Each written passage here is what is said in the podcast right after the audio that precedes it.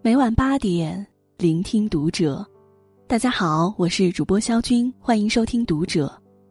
今晚和大家分享的文章是：人一生最大的资本是骨子里的教养。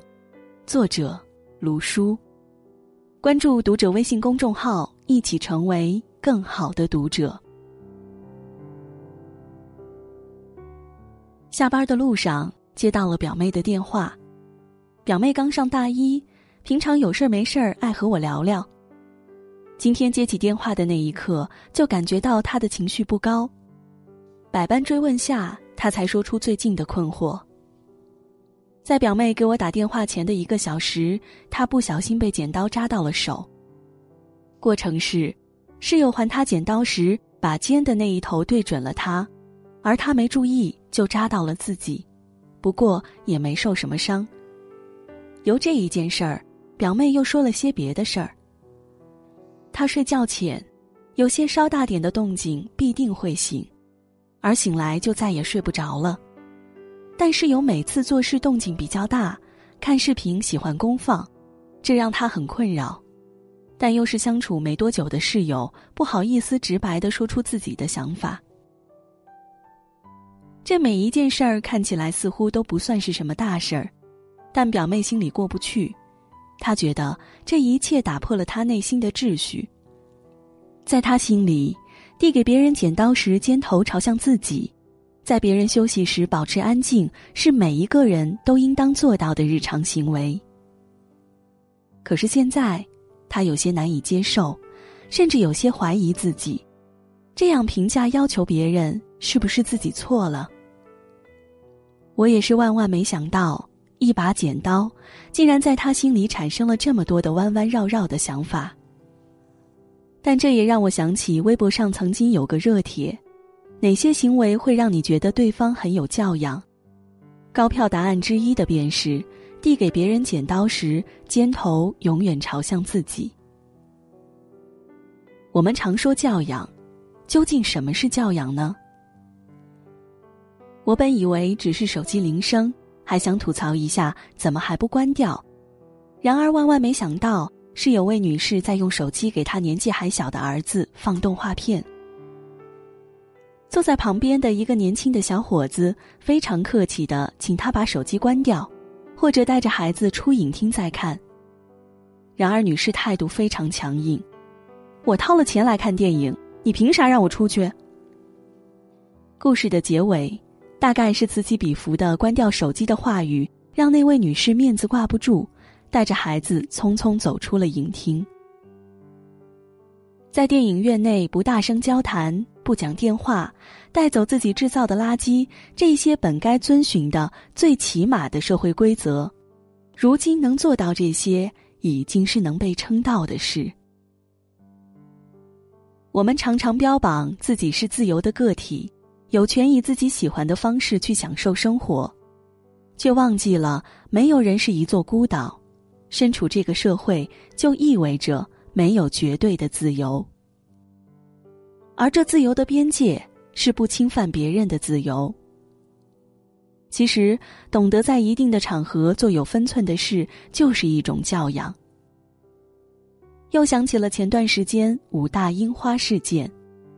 每年五大樱花绽放的时节，总是能吸引大批游客前去观赏，社交圈溢满了对樱花的赞美之词。但一则关于武大的樱花树被摇，武大学生很愤怒却被怒怼的话题也引起了热议。武大的樱花树成为了教养的检验器。事情源于一名男子为了拍照效果，疯狂的摇动树干，想制造一场樱花雨，随行者也都在旁起哄叫好。只为达到自己的目的，却忽视了在这样简单粗暴的行为下，樱花的花期会提前结束，很多游客便失去了看到繁盛的樱花的机会，不免有些自私。其实，这样的场景几乎每年樱花季都会在武大校园内发生。赏樱本是一件浪漫有情调的事情，却因为这些行为而变得丑陋不堪。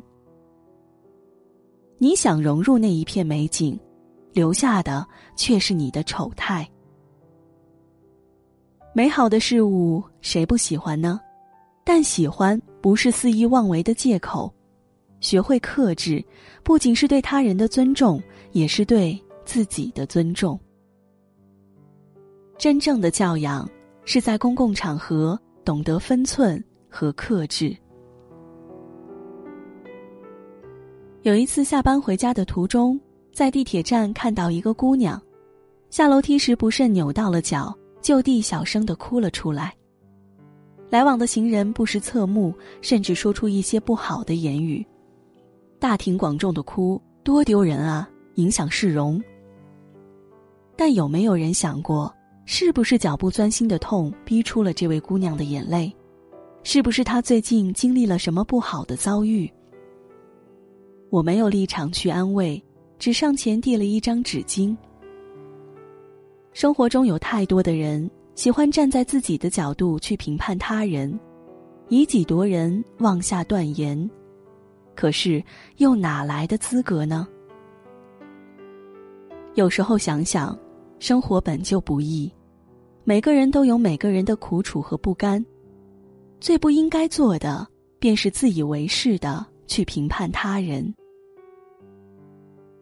想起有段时间刷屏的一个视频，在超市结账时，有一个年轻的收银员手忙脚乱，东西刷不过去。该记的条形码也记不住，并且一直深呼吸。由于等的时间实在太久，有一位小姐就开始辱骂收银员，骂得非常难听。这个孩子明显是发生了什么事情，才让他没法好好工作。算了吧，拍视频的女士对那位小姐说。这时，年轻的收银员停了下来，抱住她开始大哭。他有些吓到了，安慰道：“没事的，没事的，每个人生活中都会遇到困难。”收银员逐渐平静下来，说：“我妈妈今天早上自杀了，但是我还要工作，因为我还有房租要付，还有账单要缴，但是我没有妈妈了。”边说，边一直在哭。你永远不知道别人在经历什么。所以，不要轻易指责你不了解的人生，不站在自己的角度或立场去评判他人，大概就是你向世界展现的教养。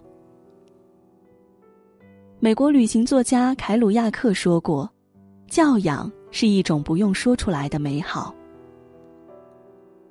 前段时间大热的综艺节目《偶像练习生》中有这样一幕。导师在公布第一名、第二名时，为了节目效果，制造了一点悬念。